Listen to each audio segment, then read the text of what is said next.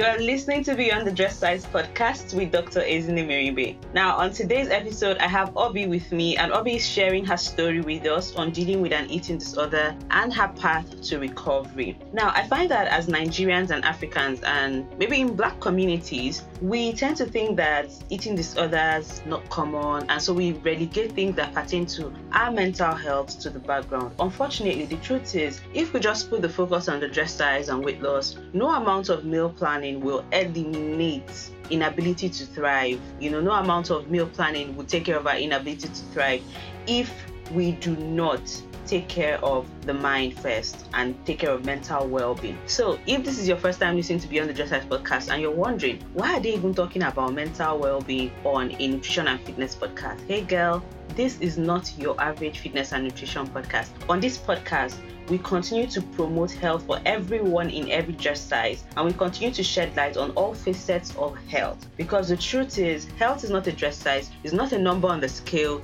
and it's not about you know being that body image that the media says everyone is expected to look like. Trust me i'm sure you will enjoy this episode and even go on to share with everyone that you know. So to everyone who has shared thank you so much for sharing this episode. No thank you so much for sharing every single episode of our podcast thank you for inviting your friends thank you for the messages that you keep sending to me thank you for leaving your reviews thank you for subscribing thank you for downloading trust me i truly appreciate your support and your support is is the oil that the engine of this podcast runs on. So thank you. Keep that love coming. I appreciate all of you. Obi Bamidele is a mindset coach, registered therapist in private practice. She's also a writer and speaker, as well as a Christian wife, mom, and youth leader. What's her thing?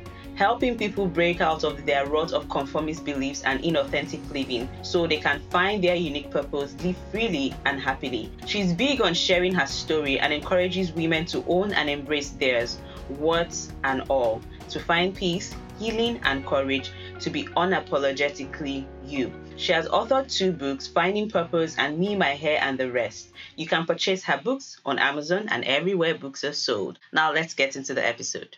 Hi, Obi. Welcome to Beyond the Dress Size podcast. Hi. Thanks for having me. I'm glad you're here. Okay, so I noticed that in your introduction you said what's and all. Why did you use the word what's and all or the phrase? I use what's and all because my feeling is that we tend to, when we share our stories, we, we like to share only the good bits, you know, the, the bits that seem perfect about us or that we feel will people will accept. So anything that kind of sheds a light on our flaws, on our weaknesses, or, or, or makes us seem not so perfect, we're more prone to hiding. And yeah, so that's for me, it's important to share the good and the bad. I think that I really believe, for me personally, anyway, that yeah, as someone who I think the more I've reached self acceptance, I'm okay with sharing um, my good and also my bad because people learn not just from the good, but if if anything, sometimes you build connection more when you're able to share your your your pain or share your difficult experiences because then people there's something about it builds connection because then people think you know one people realize they're not the only ones going through. There's always something especially in the in the in the world we live in now particularly with with the likes of social media where sometimes you know you can go online and think everybody everybody's life is better than yours or people have the perfect marriage the perfect kids the perfect job the perfect body you know and I think we just sometimes need to be real. I'm big on being real. If there's one thing that is that I that I am is real. So yeah, I've learned to to share both. Yeah. Yeah, so that's why I said Yeah, but you know the thing the thing about not trying to paint only the perfect picture is I personally think that that is damaging in the long run because you begin to crumble under this idea of perfection that you have mm-hmm. built and you can't even live in it. Yes, I completely agree. As they say, the struggle is real. Yeah, it is real. And I agree. And I think sometimes when you build up that, um, I don't know, persona or you build up this idea that you know your life is perfect or you must you must show your perfect life yeah it becomes so difficult to come to, to to, show it any other side. For me now, even as a, as therapist, some people sometimes people imagine that because okay, I'm a because I I'm a counselor, so that means well I've got it all together. And um, so even with my clients, I'm like, you know, I don't hide behind oh your expert uh, your expert opinion because sometimes people want to label you as oh because you know about counseling and you have you've been you've trained, so that means that you're an expert. And I'm and I always say, you know, I'm not the expert on you. You're the expert on yourself. So yeah, so yeah, I think it's important to for me it's big it's very important for for me to be real. And the more real you are, the more you're able to help other people. Yeah, and then you said because you had um you had your own journey to self acceptance. Now, how do how does one approach self acceptance? Because not accepting yourself and waking up every day hoping that you would be something else, you know, not realizing that whether you are flawed, whether you're broken, it's just what makes you you, right? Yeah, the word self acceptance is a very interesting word I think for me, for a long time, I didn't understand when I was in, in my own journey, I didn't understand self acceptance. And I think many people uh, feel the same. Sometimes people confuse self acceptance with um, the idea that if, well, if I accept myself as I am, and by the fact that I haven't changed, then that means that I'm condoning my issues. Or so if I if I reach self acceptance and I'm say, say for example, how can I accept myself when I'm still three stone or five stone overweight yeah. or how can i accept myself when i haven't i'm still dealing with an eating disorder or an addiction or some or whatever so people in their head think if i accept if i accept this part of me, this me, then it means that I'm not going to change. So, so people confuse self-acceptance with condoning behavior, undesirable behavior, and that's not what self-acceptance is. Self-acceptance is not is basically you loving yourself despite loving yourself through your issues. So it's that whole thing of unconditional love, you know, knowing that because I think that a lot of the times we want we're very conditional. We love ourselves conditional conditionally, just as we love other people. So it's more have I been good? Yeah. So when I I will love me when I've been good. I will love me and accept me when I have achieved such and such. When I'm at, my, I'm at my target weight. When I've got gotten rid of all my habits and behaviors that I don't like. When I've done this. When I've done that. When I've found. When I'm married. When I you know we set all these targets and it's very performance driven. And that's not that's not self that's conditional you loving yourself on condition, giving yourself condition. So for me, that self accept uh, for me, I had to reach a place where I could really love myself and accept myself and really look at myself in the mirror and say, you know, you're you're okay, you're good, and you're enough. Despite the fact that you know, I'm still a work in progress, you know, I'm a work in progress, but you know, I am good. I'm a work in progress, and I love me as a work in progress. I love me and I accept who I am. I want to change. And actually, in, in counseling, the, the, the, the whole so especially particular type of counseling that I, I do, it's it's self-acceptance is the catalyst for change is self-acceptance. When you love yourself, then change can take place, not the other way around. And I think a lot of times I have to say, particularly in our culture, we are brought up with very um, a lot of conditional, what we call conditional parenting. So it's I love when you are good. I accept you when you are good, when you do good the good things, when you do it, when you act right, when you behave well, when you perform well, that's when you get praise. So self-acceptance is say is, is the other way around, way around is saying no, where I am at now, I love me. And actually that is what will be the catalyst for change. You can't change until you accept yourself. Otherwise it will be short-lived. You know, you can you can lose weight or you can kick a habit, you know, and it could be short-lived. But if you don't really love yourself, you'll find that you it's it's that self loathing or lack of, of self love is what will drive you back to um, destructive self um, behavioral patterns. So until you love yourself and accept yourself, that's how you you, you love yourself out of of these issues. But people struggle with that because people think, I can't. How can I accept myself when I'm not when I'm not good enough, or when can I accept myself when I haven't done I haven't stopped these undesirable uh, undesirable behaviors. So yeah, that's why I'm a big advocate for self acceptance and really helping people to understand what it means. It doesn't mean I condone the, these destructive behaviors because you are not the destructive behaviors. You are not that. You are a human being who is worthy of love. You are a human being who is created by God and who God loves unconditionally. And but you're someone who has difficult issues or you're someone who's dealing with issues. But that those issues do not define who you are. So yeah, so that's what I mean by self acceptance. You know, it's funny you said all this because I remember speaking at an event once and I was talking about how it doesn't make sense. It is actually counterintuitive to hate your body. You know, a lot of people think that by hating my body, I'm going to eventually change this body. And so everything we do, we do it against the body, we do it to the body and not for the body. Yeah.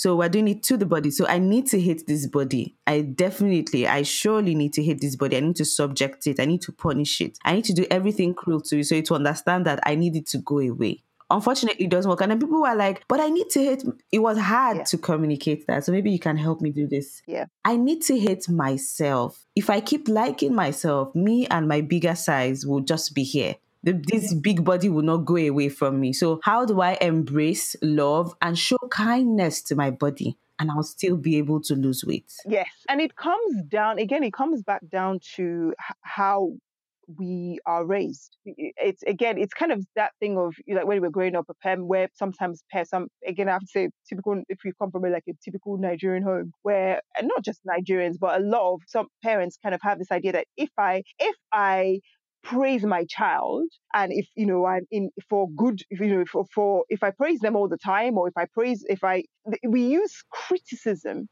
as a way of, of help thinking that that's what we will use to bring about mm. change and not praise. We always think that if you praise a child too much, they will they'll you spoil them and they won't do it. Criticism. Yes, it's to get into their head. Yeah. So but criticism and is, is the way that you you you train a child. And what actually does is shame. It brings a lot of shame. So it's this and we take that in, in counseling, it, that's crux of what the work I do is trying to understand the person's their, their, their, the way they've been parented because the way you've been parented is the way you parent yourself it's the way you see yourself. So if you never understand and you, and it is the inner critic that you hear all the time. Exactly exactly. Your inner critic if your inner critic is you know one that's been that is either goading you or putting you down or shaming you you you will do the same thing to yourself. Mm. so people don't get people people don't think no, I should. There's this fear, and that's what that's what drives this. There's a fear that if I love me now, or if I love my child fully, hundred percent, and you know, and just let them, there's a fear that oh, they won't change. That this behavior that I want to get rid of, how how will it change? Not realizing that eh, when you're being self-destructive, you cannot. It's you. How can you? Eh, how can you love yourself? If you, you how can you hate yourself and expect yourself to change? How can you how can you beat yourself so down to a pulp and expect that you know okay I will still find the inner resources that I need? It makes no sense. Now the question I have is um, how do you dissociate who you're supposed to be from how you were parented? Is that who, who you're supposed to be? Is it the right question? But I'm sure you understand. Yeah. So how do you separate who you are supposed to be mm-hmm. from who how you're parented? Yes the question is kind of it's it's who your your true your true self. Who, yes, who exactly. You, who you would really love to be, that person that you're hiding yeah. inside you, but you keep hearing, yeah. oh, that's not what you're supposed to be doing. Oh, that's not how you're supposed to be. Again, it, it comes down to one, it's self awareness. Mm. So, because the truth is, sometimes people don't even know who that person is because they've been, in a sense, we've kind of been programmed, you know, or com- taught to conform to what I call I should. You know, I should, I should look like this, I should sound like this, I should be like this, I should mm. live like this. So all those sort of mindsets, and and and in counseling, uh, one of the things that um, we you sort of teach my clients is that you we form scripts very early on from a very young age. The way we see the world is that, and how we see uh, how we see the world is that's that those scripts that we have about ourselves, about who we are, are formed very early on mm. from you know around the age of four or five. So and and as we go on in life, those scripts we try time and time again we try to keep within those scripts. And it's only until you reach self awareness that you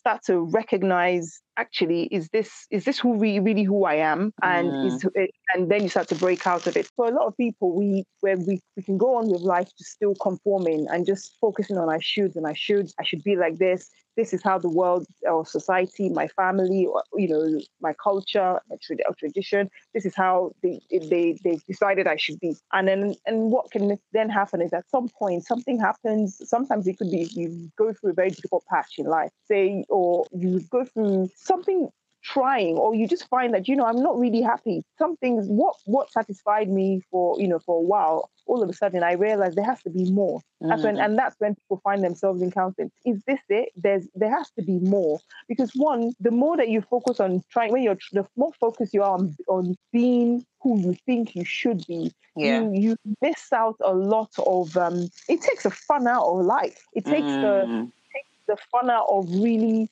enjoying your uniqueness, enjoying the fact that you are an individual with, with, with, as opposed to a clone, or the fact that you are supposed to be set apart. You're supposed to be, you're very, very different to the next person. And we spend a lot of our lives trying to be like everybody else or trying to to fit in. And then one day you, well, for me, I reached a place, particularly I find people tend to start to fight, ask those questions in their, maybe in their 20s, particularly if you've, you know, you've gone to university, you've done all these things and you're thinking, hang on, okay, is this, is this it? Is this mm. my life? And then the prospect of living your life like that for the next 40 years, 50, 60 years just seems so daunting. And then people start to ask questions and then they become very conflicted. And it's difficult because if you don't have, if you come from a, a family background where you are, that is so frowned upon that if anything, you're trying, you, they, you're, they try to push you to, to fit you into this mold. Mm. It, it can be quite difficult. So it, it sometimes take it takes courage. And that's why people come to counseling because then you your counselor can be your champion will be your your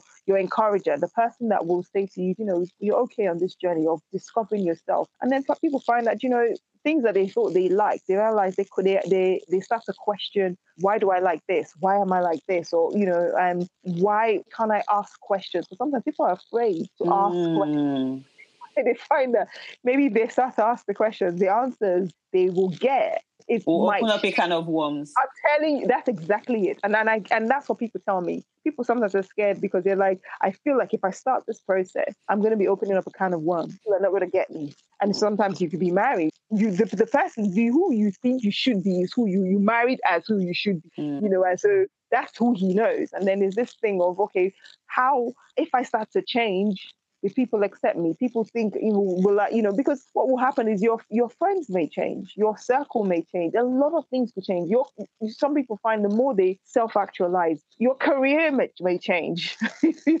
your decisions may, you know, you know where you live, it, it could change your whole life because you realize that the decisions that you made up to a certain point where you know to we're not necessarily sometimes we're not your decisions. We're not the we're not made from your true self. So it's a scary process but would say one that really is worth is worth taking because it, it once you you will get to the other side and with the right support it, it, can change your life and then you can find your real calling your real purpose the reason why you're on this earth. So yeah difficult but worth doing so while you were talking about the people accepting themselves, you know, what happens is at that point when we haven't reached the point of self actualization, we tend to tolerate a lot and we don't mm. give ourselves permission. So most of the people that we have around us, when you are saying your career may change, your friends may change, most of the people around us at that time, most of the possessions that we have as well are not necessarily mm-hmm. things that give us joy and fulfillment. They are things that we're just tolerating. Yeah, so I find that when people are even, you know, you've lost weight, you've changed your life, especially when you what I call a holistical a holistic weight loss journey, you find that mm-hmm. hmm, a tendency to look inwards actually helps, right? So I want you to tell mm-hmm. us about your own journey to self acceptance and actually what brought you into counseling. So what brought me to counseling in you know was the fact that I I was struggling with an eating disorder and bulimia. Mm-hmm. Um I was I was and for those for people who don't know um, what bulimia is, it's where you binge, you know, and and then make yourself vomit mm. uh, and throw up. And that was something that I struggled with for from the age of 16. Mm. So my story is that I moved to the to the UK at the age of 15. So I was I, I was born in Nigeria, mm. and I lived in Nigeria until I was 15, and then I moved um, here. And without going into the whole long long story of you know like my whole family dynamics and everything i I, I came to the UK with a lot of emotional baggage. Mm. You know, in, in, the sense, the part of the reason why I ended up here at the time, at, at the time that I did was was because a lot of things had happened in Nigeria, and my parents had reached a, a place where in the, they'd reached a stage where they where they were at their wits end and felt that you know I needed to come and be with my older my older siblings. At the age of 14, my my parents had discovered that I was basically sexually active and that was just that was like the what word am i looking for i guess i was to some extent branded like the black sheep of mm. my family and it was you know we just need we can't deal with her anymore so let's just bring her here so, so for them said, sending that, you to the uk was a way from for them to dissociate themselves at that time well i think that I mean, I was I was a teenager. I didn't have. I was. I mean, I'm, I'm one of six, and mm. at the mm. time, four of my my four of the siblings before me were all here in the UK. Yeah, I think didn't know how to manage or handle me mm. or my behavior. Didn't know they were. I think they just felt that you know she's maybe she's beyond help and she you guys need to as in my all, all the older siblings might be the help that i needed and also i guess also there's also the shame of it as well and, yes. and also don't get me wrong don't get me wrong. My parents also wanted me to come to the UK because at the time they wanted me to finish school here and, and go to university here and everything. But I think that it, it just quickens the decision and it was like, okay, yeah, she's coming over. So th- that was the backdrop of, of my me coming was was this thing that had happened in Nigeria. Mm-hmm. And as I said, so I came with a lot of shame. And then added to that, I started as I started secondary school here mm. with no didn't know have any friends. Well, didn't know anyone in school. Had to make new friends, and, and then very sort of lonely existence in the sense that I was I would go to school, then I would come home and I'd be on my own for most of the time because my my my brother and my sister were at uni. And somehow I started you know, taking into account that I hadn't dealt with the, with any of the stuff that had happened, and I was just dealing with I was carrying a lot of shame. I started to eat a lot. So I went from within within say nine months, I was a size 12. Within a space of nine months, I had gone from from size 12 to a size 16. Yeah. And at this stage, I was six, 16 years old. And as you can imagine, when size 16 is not not necessarily, you know, uh, you're not, it's not grossly overweight or anything like that. But for me, it, it, at the time, because I was so young, I was carrying, I felt at the time I was carrying it in a very, I was, it was very baby, kind of like, you know, like a baby fat. So I was very top heavy and mm. my face was I put on a lot of weight on my face I, and I didn't like my, my weight. But what made it even worse was the comments that I would get like, oh, you put on a lot of weight or, you know, and in my family, the women in my family have weight weight issues and, and there was something that my mum was just i think to her it was like i had never of her have i never heard of her daughters with weight issues. So she wasn't very she wasn't of course not very approving of it. And the comments i would get from people and the fact that i looked in the mirror and i and i and i didn't like myself. So one day I think I'd been through, I tried all types of diets. I was, as I said, I was only 16. I didn't know much about anything about dieting or exercising. And no one ever said to me, why don't you try running or exercising? So I would sometimes, I would starve myself and then I would go through a whole cycle of just eating, eating because I was so hungry. I remember once going to the kitchen, to my, to the kitchen after starving myself for like, for, for, for days and going to the kitchen and finding a pot of rice in the kitchen. And literally, I think I ate the whole pot just, just out of hunger. I was so one day I was watching the story about Princess Diana, and I, I, don't know if you know, but she she was someone who struggled with um she had an she had she struggled with bulimia, and the film that I was watching, as you know, showed her you know binge and then and throw up yeah i guess that was the i mean my it, I, something about that there was, there was an opening there and mm. and somehow that's stuck in my mind. So when when I was struggling, still struggling to lose this weight, I then decided without I don't try not to go into much gory details, not to put not to put people off, but I was from a very young age. Mm. I was one of the children. I, I was I was I was I was someone who could easily I would I could eat and be sick. Mm. I, as in, I was one of, I was that child who, at the age of maybe three, four, I, I remembered my, my I would be told off for eating and then regurgitating my food. Not not again, not to be disgusting. So mm. when with people who have bulimia, usually would have to put something down their throat, you know, yeah. like uh, some people toothbrushes or whatever to make them bring up the food. I didn't have that issue. I would just eat and I could throw up. And mm. I knew that. I figured, well, in my head, I will. I started. I, I would eat. I would get. It would be. I'd eat till I was full, and then I would just easily make myself throw up. And in my head, at, the, at my 16 year old head, I thought, okay, this was a good way to for me to lose weight, and I lo- I did lose weight. I went from a size I I was a size 16, and then I went down to a size eight, and no, my mom at the time had traveled to Nigeria and she came back, and within within a year of her coming back, I'd lost all this weight, and no one noticed. I mean, obviously, you it, and then and the, when people did notice, it was it was good. It was in, I was like, oh, well done, you're losing weight, you're losing weight. So I shed all this weight and feeling very proud of myself, thinking, well, yeah, once I get to my target weight, yeah, I will stop. And then when I tried to stop, I couldn't by this stage, by the time I was now doing my A levels, I was 17. I was literally just eating, binging around the clock and throwing up. It was just, it became a, it was just completely my day in, day out. And I know during my A levels, I was constantly I was very, I was underweight. I was very, and my teeth were starting to get very badly affected. Obviously, because, you know, the acids from the food, enamel of my teeth was starting to to wear down. I was starting to get a lot of cavities in my teeth. I was getting a lot of headache. I was, my concentration was very poor, and it was still this. Not one soul, not one person in my life knew that I was that I had this thing. And I was yeah. And when I tried to stop, I just realized that I just it this it, this had become a an addiction that I could not um that I could not shift, you know. So I went, I went carried on to university, and all of that. There was always this fear of. By this stage, my stomach, as you can imagine, has shrunk because it couldn't handle a lot of food.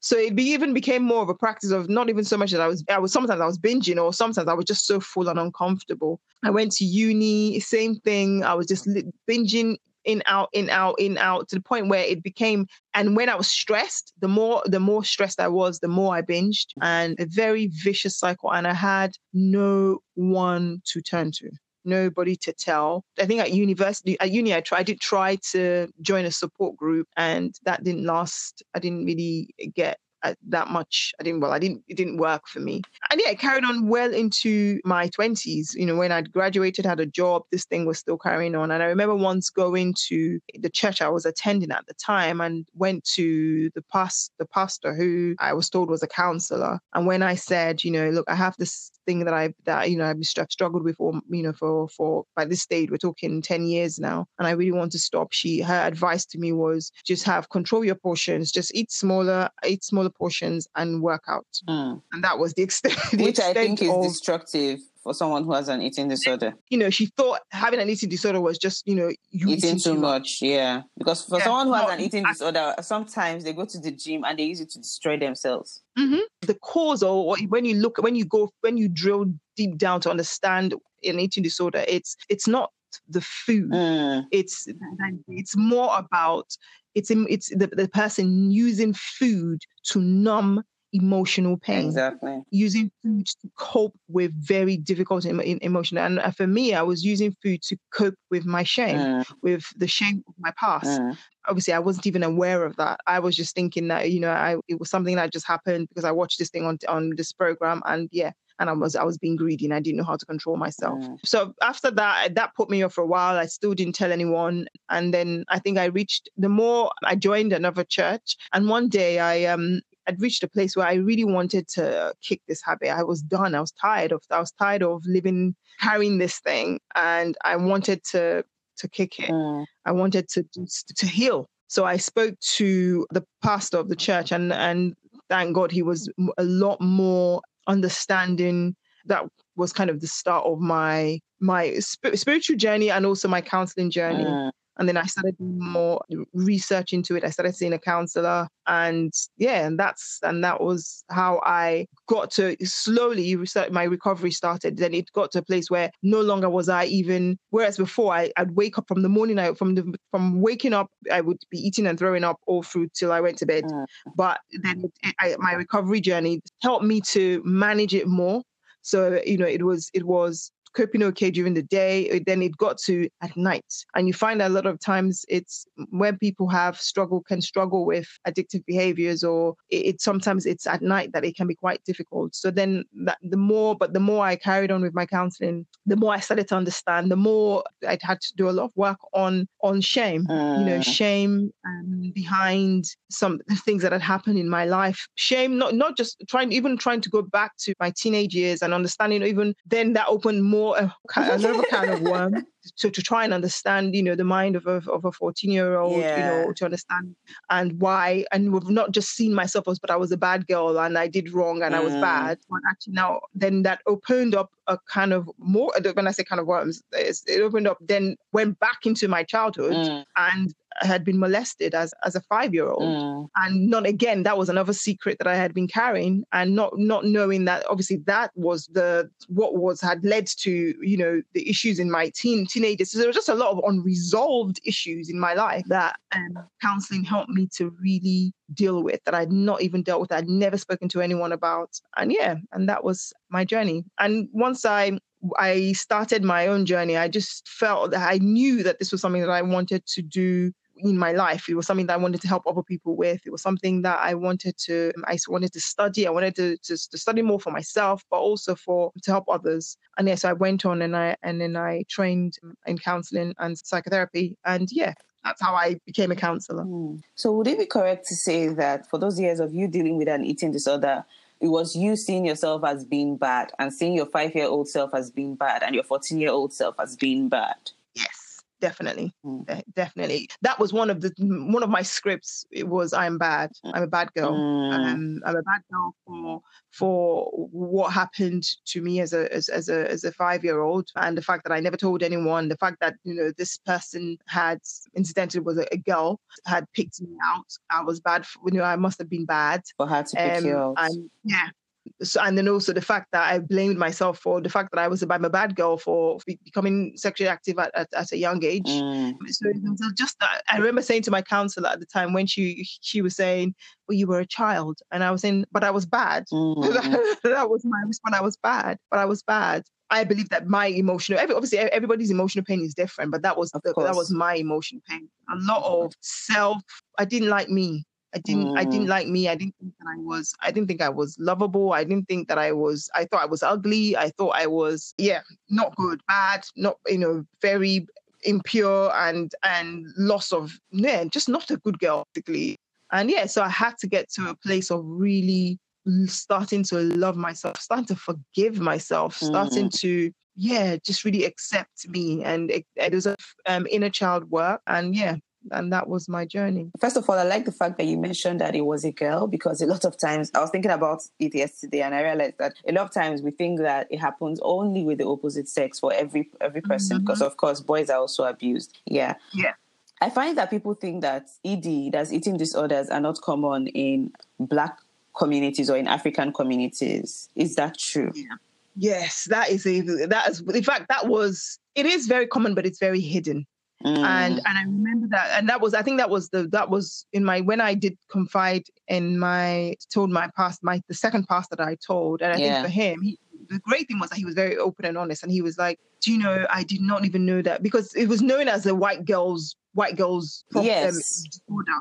You know, white girls are the ones that you know that that have eating disorders, not black girls. The good thing was that he was open you know about it. And he was like look i want to you know i want to i want us to to tackle this. And it is seen it's not it's in our community. And because it's not understood mm, and it's it's not so that's the reason why this the first pastor could say you know just manage your portion size and and and exercise. And because it's something that is not understood people even when you do it like clients of mine that that come to me for it's very difficult to even to even when you do confide in people people don't know what to do so even when i did start talking um telling like um, friends or family and saying okay this is something that i struggle with people don't know what to you people it's like okay i don't know what to do with that information. So so you Yeah. tell people and then they just kind of park and they park it. They don't they don't they don't they won't ask. It will be it becomes this thing that is sort of hanging and that you know no one really talks about. I know people will say oh just again people will say things like oh just you know watch what you eat or exercise. It's it's a very it's not understood in our in our community and i think that it, it's it's and it's a lie when people say that yeah you know it's not something that black girls struggle with. And it's not even girls guys as well. It's not a girl issue. It's not it's not only white girls. It's not only it's not one race. It can happen to anyone. It can happen to anyone who has unresolved emotional issues. It can happen to anyone. It's not an eating disorder. It could be something else. You know for some people it's self-harming. Even though eating eating disorder is a form of self-harm but it could be some people some people cut some people do all different things to try and pain that they're going through Yeah, so two things that people struggle with in opening up to friends and family is the fact that you're either going to be shamed Mm-hmm. for the situation, like can't you control yourself? What Mm-hmm. kind of human being are you? Why do you eat too much? Why are you gluten? Mm-hmm. Or they look at you like you must be really something. Are you normal? Are you okay? You Mm. know, someone was telling me yesterday that I'm dealing with this and I'm expected to be okay. Everyone expects me to be okay. And I'm like, it's the expectation, it's not their life Mm. you know and so when it comes to opening up it's everybody's biggest struggle. How would they handle my mm-hmm. situation? Now i find that also that a lot of people who have told me about having an eating disorder saw it on tv even the books i read like fiction about i like to read a lot of fiction about eating disorders as well. Most of mm. them saw it on tv so now i'm wondering how do we deal with this? How do we can't say we will control what people are watching because these were mostly harmless in quotes harmless mm. media coverage but eventually led a young girl to say oh this is where i can find solace even though she was dealing with something else and I think that you've just hit the nail on the head. So it's put it this way: if the the starting point is that that that you know, like for me, I already I was overeating, had a, a problematic relationship with food, and I was okay. overeating to to numb. I was using food to numb to numb my pain, and I was stuffing Mm. myself with food. So. So the eating disorder was just another manifestation of that of that pain. So if perhaps if it hadn't been an eating disorder, I would just carried on overeating and overeating and Okay. overeating. I could have done something else. It could have it could be that I could have been harming. So it's Mm. where a person has unresolved, difficult, difficult emotions that they have not addressed and that they're looking for a way to cope with that. Mine was that I, with mine, it was that I was, I thought I was using it to lose weight. But Mm. actually, really and truly, I, would- yes, that's kind of what I the initial uh, uh, motive, but at the same time, with with an eating disorder, it's a way of sometimes it's a way of controlling when your life is not you everything else you're not controlling. So it's a way of you think that you're you- you're able to control a certain aspect of your life, or sometimes it's a way of Mm. releasing. It's, it can be a form of self-loathing. It, can be a form of releasing pain. It it means different things for different for different people, but it's trying to take control of an area of your life when everything else seems you know you, you're not in control of. So I believe that whilst I I understand that yes, some someone could have watched it, watched a program and then that it, it's not the program, it's not the that's not the thing that drove them to the destructive behavior in the sense that that destructive behavior would have come out in some way, shape, or form. I some believe. other way Yeah. Okay. So for someone who is listening now and who is borderline thinking of how else to take control, what would you tell the person? Because there's someone somewhere listening that is struggling with overeating and doesn't know what to do next. I would say seek help, reach Mm. out and seek help.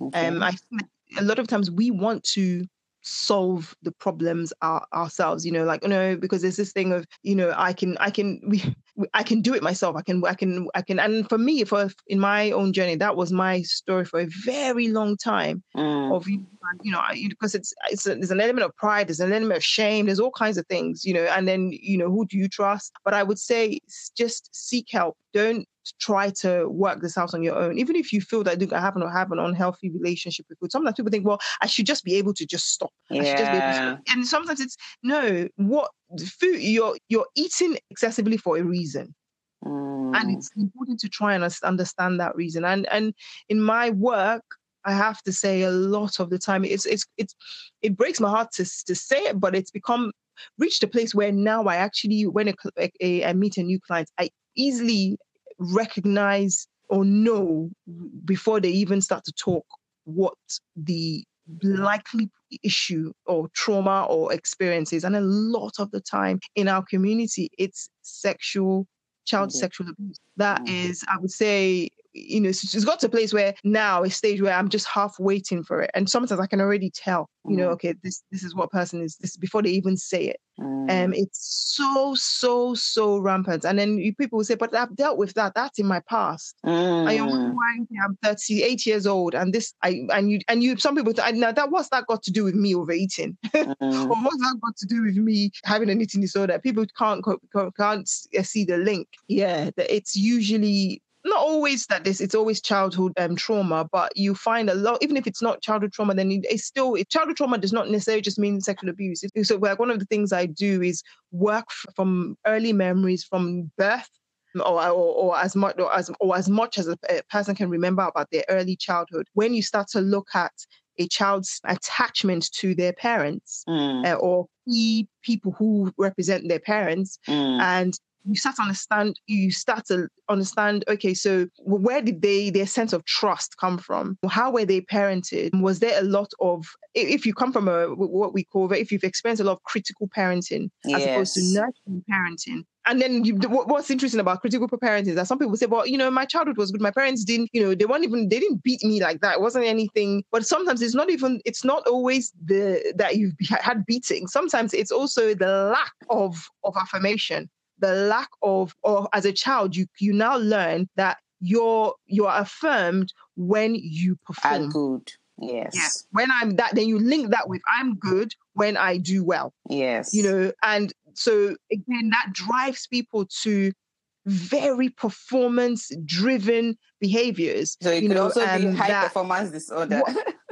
yes i believe that there is such a thing because because that's how you that's the way you you you like yourself based on you know and that's and that's that's the only way you know that you'll be accepted and that, that's when yeah. you of workaholism that's one mm. of the mm. things. It's very performance oriented. You're validated by what you do because that's the yeah. only thing you understand. And people like that as well, you find tend to, to have a lot of, um, can be prone or I would say susceptible to addictive behaviors as yes. a coping mechanism to cope mm-hmm. with pressures, to cope with the difficulties of, of having to live a life that is just so you know, perfection focused. And so to cope it, with it, the internal dialogue as well. So the last question I was going to ask is if you look back at your 14 year old self, how would you have loved her? How would you have embraced her?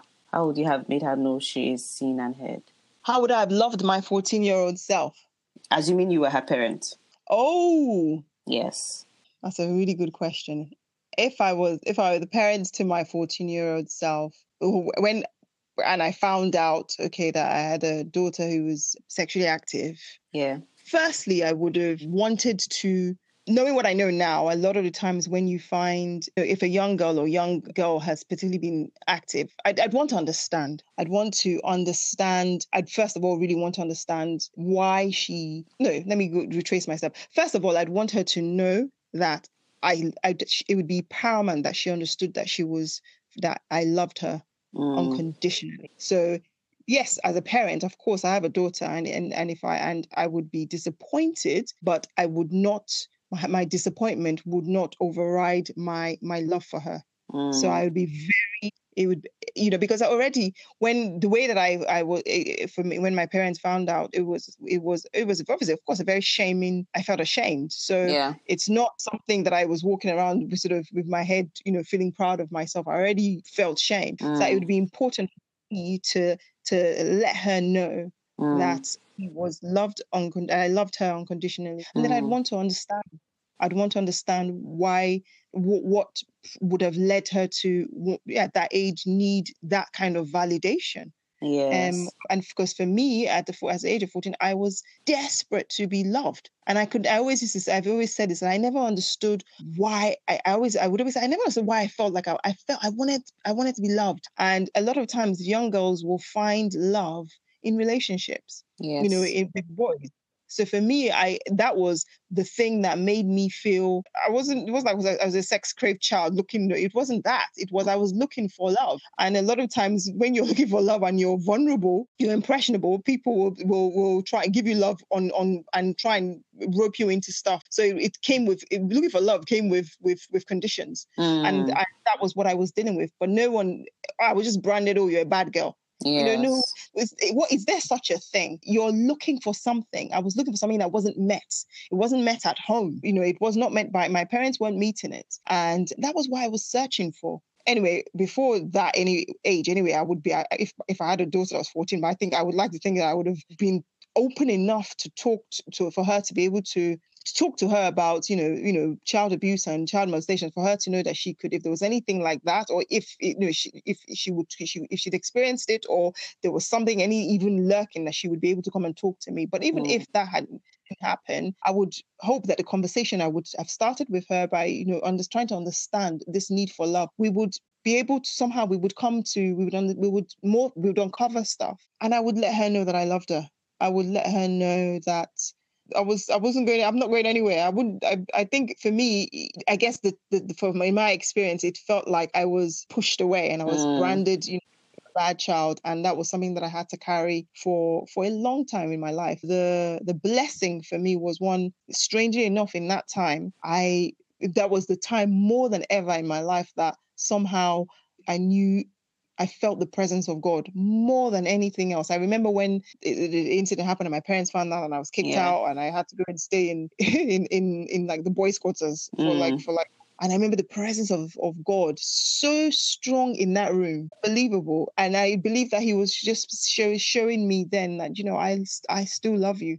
I had siblings who, bless them, were very, very, very, very accepting. Mm. There was no, that I think to some extent that was my lifesaver because they came and they really accepted me and and it was I didn't I didn't feel shame so yeah, that's what I would I would I would do if I had a, if I was a parent to my 14 year old self. Okay, so last but not the least, one more thing I wanted to point out was when we okay for first of all for a mom who thinks oh I have too much going on. I can't unpack all this on my own. It's important to go seek counseling. Okay. And there are myriad of counselors out there. I may have to put up resources as well. And then um, for a teen who is losing weight, I think it may not be wise to congratulate her, even though you think she's doing something well for herself. It may also be important to sit down with her and find out what else is what else is or may be going on. I completely agree. I think so. So for me, when I it's interesting that it's, it's very important as parents that we have to be very aware mm. of signs. Mm. And this is the reason why it's important for for parents. We need to go and get resources, read, do research, read. If you if your child experiences drastic weight loss, it's very important to us. You know, whereas I was getting congratulations, yes, and well done well done, well done. Again, if I was parent to myself, I would be I would be very concerned mm. as to how you know, I wasn't. It wasn't like they were seeing me going to the gym or seeing me working out or doing or you know. And and on top of that, they were seeing me eating a lot because I was mm. eating. Always be this. Ah, I never know where do you put the the, the common um the comment that people would always say is where do you put it all? Mm. Where do you put put it all? You eat a lot, but you're so slim. Mm. And I'm like, okay, come on, guys. I was I was a size 16, and now I'm a size eight. Where do you think the weight has gone? And you know, even noticing things like how much time does your child spend in the bathroom? You know, because I mean, I'm obviously constant constantly going to the bathroom to go in to go and throw up. So the truth is there's there, there's there's these signs, but do we do we look for them? We we I guess sometimes we see what we want to see. So I would say yes, be it's the same thing if there's change in mood in your child. Again, you want to understand you want especially as as a in, as a teenager, you want to try and understand that. And if you know that you're not able to if you're you might not be the person to who can have that conversation or who can then then find it's important to, to seek count to seek counseling. And I would say this, I know because a lot of times we always want to, I don't know, I want I don't want to say this and be um I don't for people to take this the wrong way, but I think sometimes we can always run to okay, let's just pray, let's just pray, let's just pray, mm. and but it's important to pray, but don't just think, oh yeah, we've prayed and then just just okay, we've prayed, God has done it, and because God wants you to, there's some work to be done there. God wants you to uncover and sometimes uh, some of that would also mean as a parent you looking at yourself as well mm. and not just you working on the on your child but working on you okay let's pray and then push everything under the carpet let's seek help and professional help i beg you don't just always think okay let's go to minister so so and so and so or you know mm-hmm. and protect your child and if it means invest if, you know if this is your child this is your child's future yeah. your child's life your relationship. Breaks my heart when parents will say things like oh they make it not a priority and they and they go around seeking for free help free help free help. If you can't find the free help then you go and invest because that it's it's worth your child's if, if you don't deal with it now it will deal with it in the future Thank you so much, Obi. This has been well. I always say one of my best sessions because I like to uncover, I like to unpack, and I like to tell the stories that that are worth telling, having conversations that matter because we tend to put them on the back burner. Thank you. what does life beyond the dress size mean to you? For me, life beyond the dress size is me being self acceptance, me being okay mm. with me, me being able to look in the mirror. I mean, I'm 41 um, years old now, so my body has is not it's not my body's not the same. It's yeah. not what it used to be at 26, you know, 27, and I'm learning to just be okay with mm. you know body and being able to look in the mirror naked and appreciate my body you know for as it is as god has given me you know the fact that i'm i'm not well endowed in terms of i'm i'm a, I'm a 36a bra size but i'm being okay with it and loving myself and it, it, even if it means that yeah sometimes i think well, i'd like to be fitter i'd like to tone up but I'm not going to not love myself until and until that time. I accept my body and I accept who I am and I love who I am. Mm. I know that I'm beautiful. I, I say my, my my affirmations and I accept who God you know God has made me, and that is what then propels me to be able to take positive action if I feel okay. You know, I, I want to be fitter, and then I will for my health. But yeah, so that's what you know. That's yeah, that's definitely what that is for me. Thank you. Thank you so much. Thank you. Thank you for having me. Hey, thank you so much for listening. This is I know I say this all the time, but this has been one of my best episodes, and I hope that you enjoyed it as well. Now, if you have more, if you have something you'd like to talk about, or you'd like to work with a therapist or a counselor, feel free to reach out to me. Feel free to reach out to Obi. You can reach out to Obi on Obi Bamidele. She's Obi Bamidele on Instagram. She's Obi Bamidele on her website as well. And I would uh, make it a point of duty to link all the resources that we mentioned in this episode on the on the webpage for this podcast. So you can just go to beyondthedresssize.com or you can go to beyondthedresssize.com forward slash Obibamidele and you find all the resources that we mentioned in this episode. Now, the most important thing I want you to remember is that we may not be able to do all the work on our own. We may not be able to wade through that deep water on our own, even if you're a parent, even if you are not a parent yet, even if you're someone who has gone through that a traumatic period. It may not be a traumatic period, but it may be a difficult childhood. Whatever it is that you're experiencing, and you have no idea how to figure out your own journey to self acceptance don't have to do this on your own. And you're not a failure. You're not it's not about being tough enough. That's what i tell all my clients. It's not about it has nothing to do with being tough enough. So feel free to reach out and ask for help. All right? So don't forget share the episode subscribe leave a review and of course tune in for the next episode. Bye